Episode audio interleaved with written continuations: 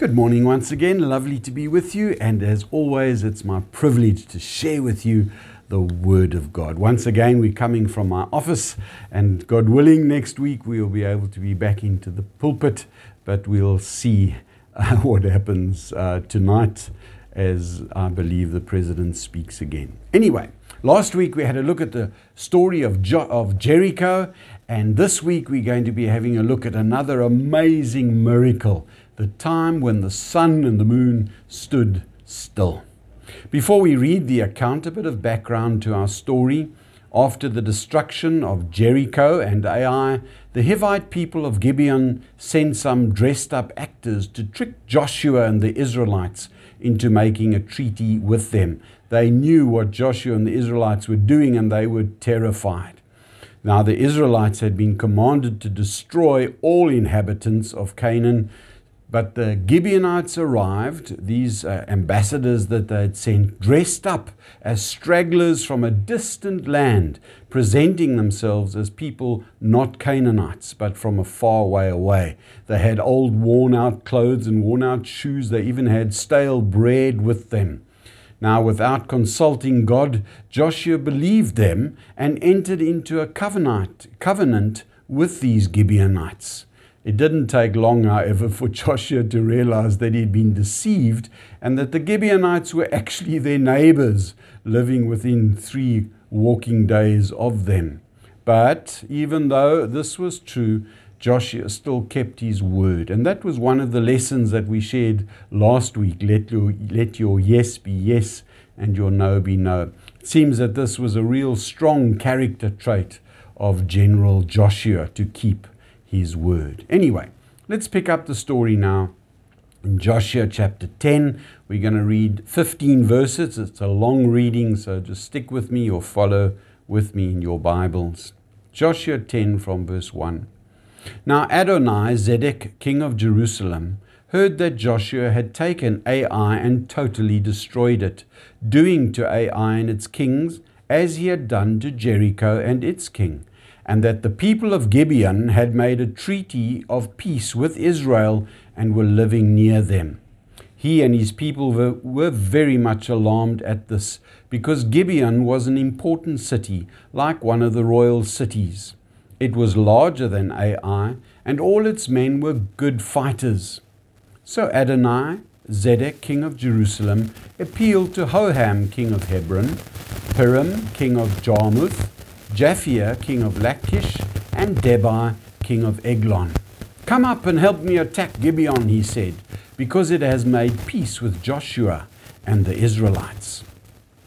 Then the five kings of the Amorites, the kings of Jerusalem, Hebron, Jarmuth, Lachish, and Eglon, joined forces. They moved up with all their troops and took up positions against Gibeon and attacked it. The Gibeonites then sent word to Joshua in the camp at Gilgal, "Do not abandon your servants. Come up to us quickly and save us. Help us, because all the Amorite kings from the hill country have joined forces against us." So Joshua marched, marched up from Gilgal with his entire army, including all the best fighting men. The Lord said to Joshua, "Do not be afraid of them. I have given them into your hand. Not one of them will be able to withstand you." After an all-night march from Gilgal, Joshua took them by surprise. The Lord threw them into confusion before Israel, who defeated them in a great victory at Gibeon. Israel pursued them along the road going up to Beth-horon and cut them down all the way to Azekah and Makediah. As they fled before Israel on the Lord down from Beth-horon to Azekah, the Lord hurled large hailstones down on them from the sky, and more of them died from the hailstones than were killed by the swords of the Israelites. On the day the Lord gave the Amorites over to Israel, Joshua said to the Lord in the presence of Israel, "O sun, stand still over Gibeon. O moon, over the valley of Ajalon." So the sun stood still and the moon stopped, till the nation avenged itself on its enemies, as is written in the book of Jasher. Now, the book of Jasher was a lost, non-canonical book uh, that is also mentioned in the book of Samuel, just as a side. Let's carry on. The sun stopped in the middle of the sky and delayed going down by about a full day. There has never been a day like it before or since, a day when the Lord listened to a man. Surely the Lord was fighting for Israel. Then Joshua returned with all Israel to the camp at Gilgal. What an amazing story. What an amazing miracle. Now, this passage is often used by critics of the Bible to say that it must be false, because everyone knows the sun stands still and the earth is doing the moving. So Joshua needed to get the earth stopped, not the sun. Man, come on, clearly this is just a way of speaking. You will still read anywhere today that the sun rises at a certain time and sets at a certain time. Besides, the actual fact is the sun is not really stationary anyway. It's rotating on its own axis, and it is actually in orbit around every body that is also in orbit around it, such as all the planets. So let's just stick to the text and the miracle therein and not get caught up with all of these semantics. Interestingly, there have been stories circulating about reports of a missing day in ancient Egyptian, Chinese, Mayan, and Hindu sources. Other civilizations also bear witness to this most wonderful event. There are many, many stories of people trying to disprove this account, but as they become faced with the truth uh, through their studies, they come to the recognition that God is God. For example, there's the story of a Yale University astronomer who found that the Earth was twenty-four hours exactly out of schedule. A colleague of his, a Professor Totten, suggested the astronomer read the Bible starting at the beginning and going as far as necessary to see if perhaps the Bible could account for this missing time in astronomy. When he came to the account of the long day of Joshua, the astronomer rechecked the figures and found that at the time of Joshua, there were only twenty-three hours and twenty minutes lost. So he concluded that the Bible was not the Word of God because there was a mistake by forty minutes. Professor Totten showed him that the Bible account does not say twenty-four hours, but rather about a full day. He then encouraged this astronomer to go on reading, and on further reading, the astronomer found that astronomer found that God, through the prophet Isaiah, and in answer to Hezekiah's prayer, promised to add fifteen years to his life. And to confirm this promise, the shadow of the sundial was turned back by ten degrees. Now, ten degrees on the sundial is forty minutes on the face of a clock. And when he found his day of missing, that day that missing accounted for in the Bible, the astronomer, it's reported, bowed his head in worship of its author, saying, "Lord, I believe." Whenever you try and challenge the miracles in the scripture, my friend, you're going to come face to face with the author of the scripture. Anyway, back to our story. Joshua's army had marched all night long from Gilgal to Gibeon. It was a distance of about thirty-two kilometers to do battle with their enemies. Joshua needed the battle time prolonged because he had the enemy on the run and he didn't want them to get back to their fortified cities. More time was needed for his troops to catch them.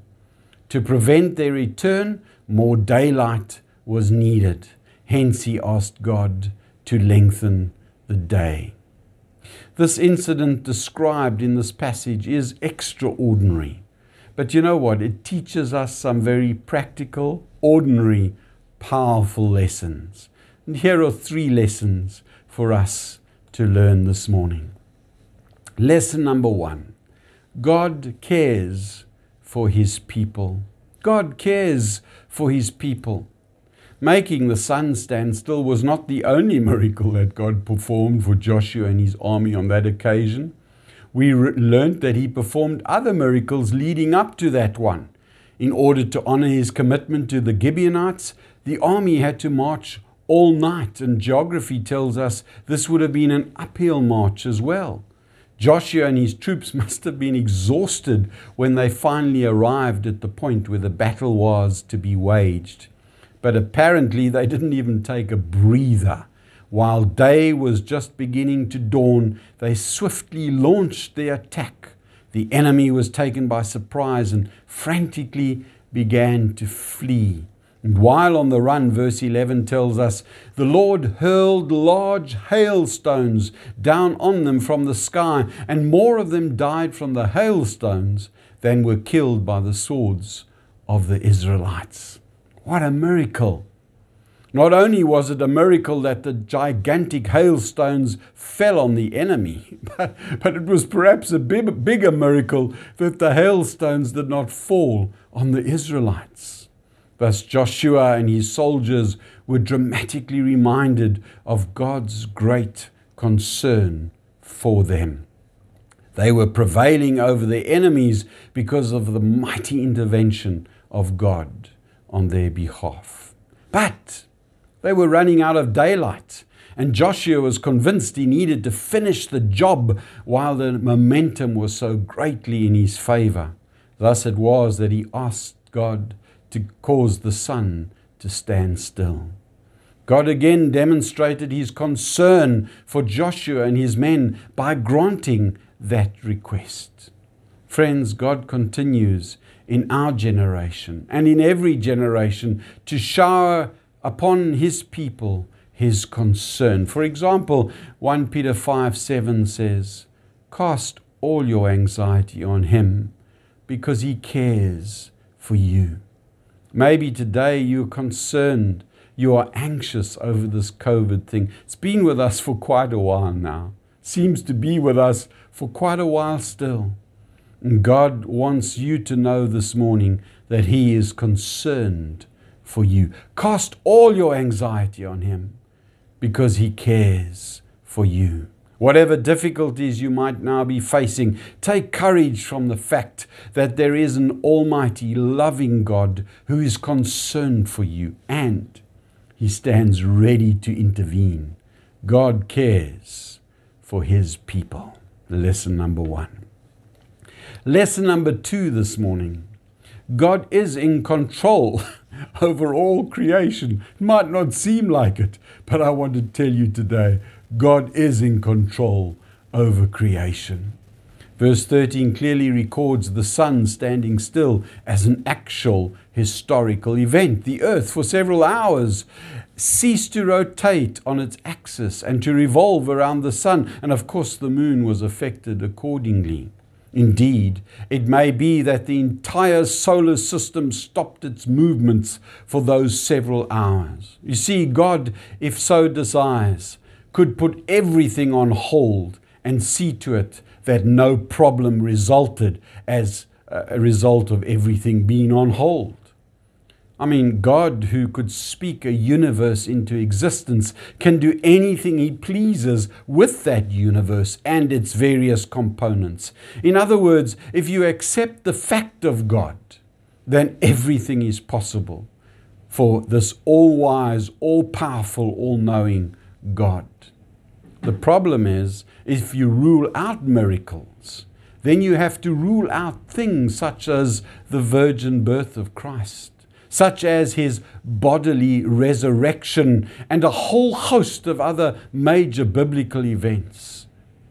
Either God can do anything, or He's not truly God. So this passage reminds me and reminds us this morning that God is in control of His universe. There is, of course, much that we don't understand, such as natural catastrophes, such as terrible diseases, such as COVID nineteen, that we find ourselves in right at this very moment. In the Bible, God sometimes reveals His purpose for certain instances of natural disaster and disease, but in a vast majority of cases, we'll never understand why in this life. But the Bible reminds us again and again that this world is not an impersonal world. God did not create the universe, wind it up like a clock, and then simply disassociate himself with it. The reassuring truth is that God is actively involved in the affairs of this world and in the individual lives of his people. See, in spite of our finiteness, in spite of our frequent lack of understanding, we can still be comforted by the fact that God is in charge of this world.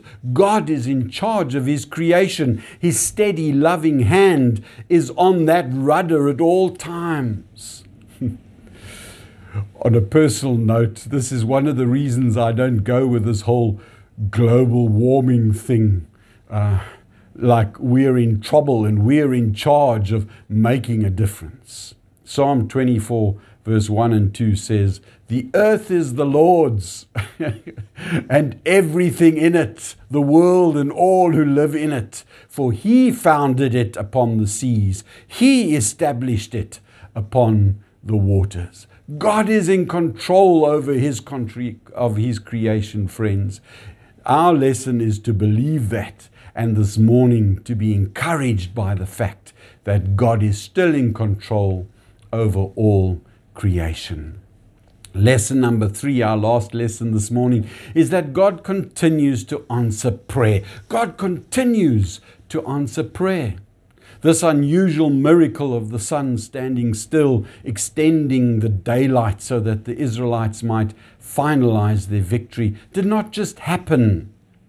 It took place in response to the earnest, perhaps even desperate prayer of a committed man of God named Joshua.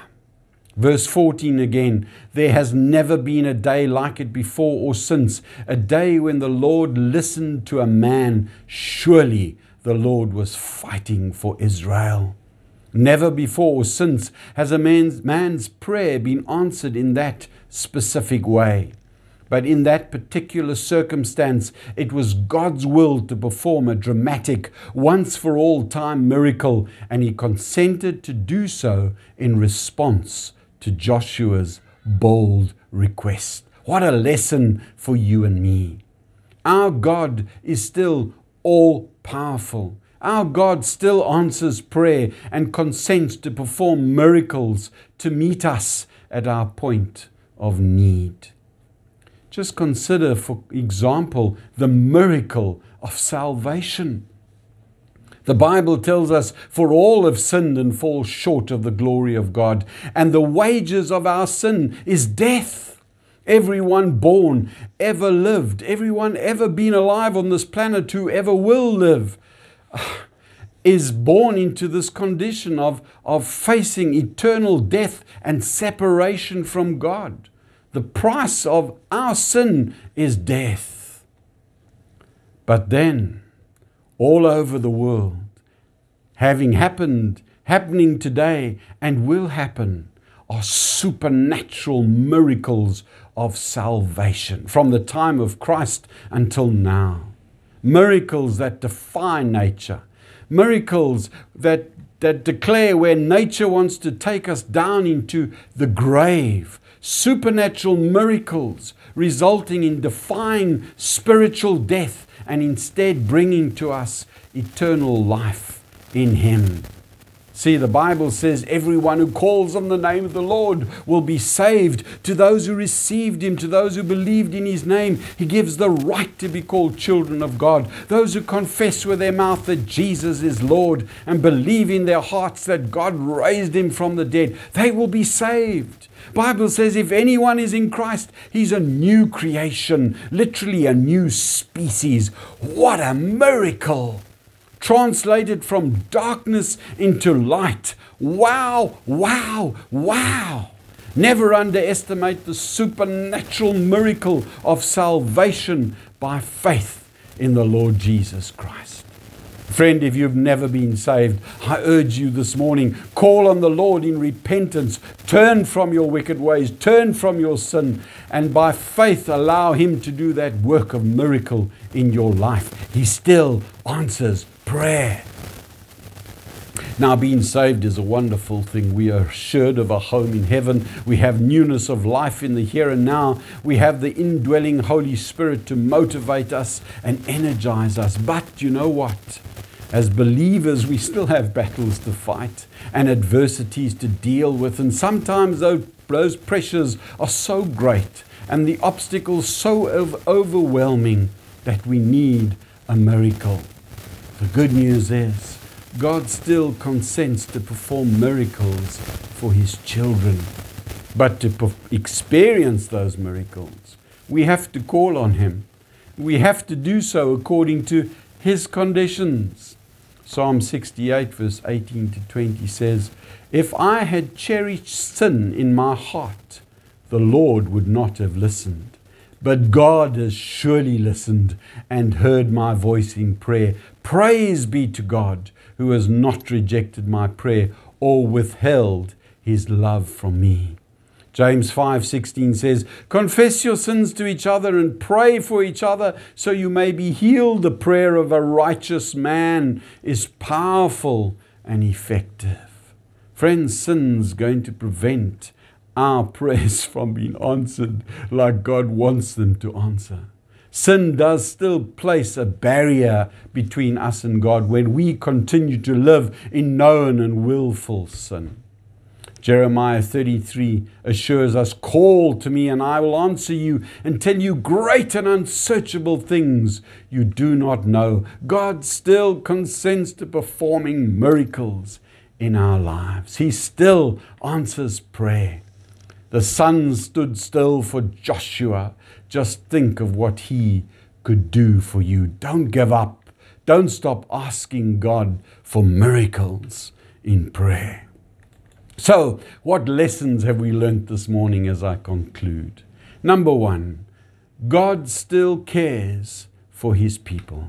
As God cared for Joshua, as He cared for the Israelites in that most difficult situation they found themselves in, God still cares for His people today. Won't you take all your cares, cast them upon Him, knowing that He still cares for you today. Lesson number two we learned this morning is that God has control over His creation. This was not just a fairy tale. This was not just a, an old story in an old book. This was a real occurrence. Currents that happened in historical uh, timeline. And if God has still had control over His con- creation then, He still has control over His creation now. What can He do for you? What does He need to do for you? Don't be afraid. God is still in control. Yes, He's still in control over this covid nineteen pandemic. Yes, He's still in control over your lost employment opportunity. Yes, He's still in control over your family situation. Whatever it is, God is still in control of His creation. Take heart this morning. And thirdly, we learned or we're reminded of the fact that God continues to answer prayer. Won't you call to Him? Whatever it is right now, call to Him and know that He can answer you and show you great and mighty things that you do not know about. Be encouraged this morning, dear friend, in Jesus' name. Let us pray. Father, we don't know much about most things, but we do know this thing, that You care for us, that You are still in control of Your creation, and that, Lord, You still answer prayer. Thank You that we can take heart from this message this morning. We rejoice in You, and we rejoice in Your word with thanksgiving. In Jesus' name, amen. Amen and amen. Thank you for joining with us, and God willing, we'll be able to do so live again uh, in the gathering of the saints next week. Bye-bye.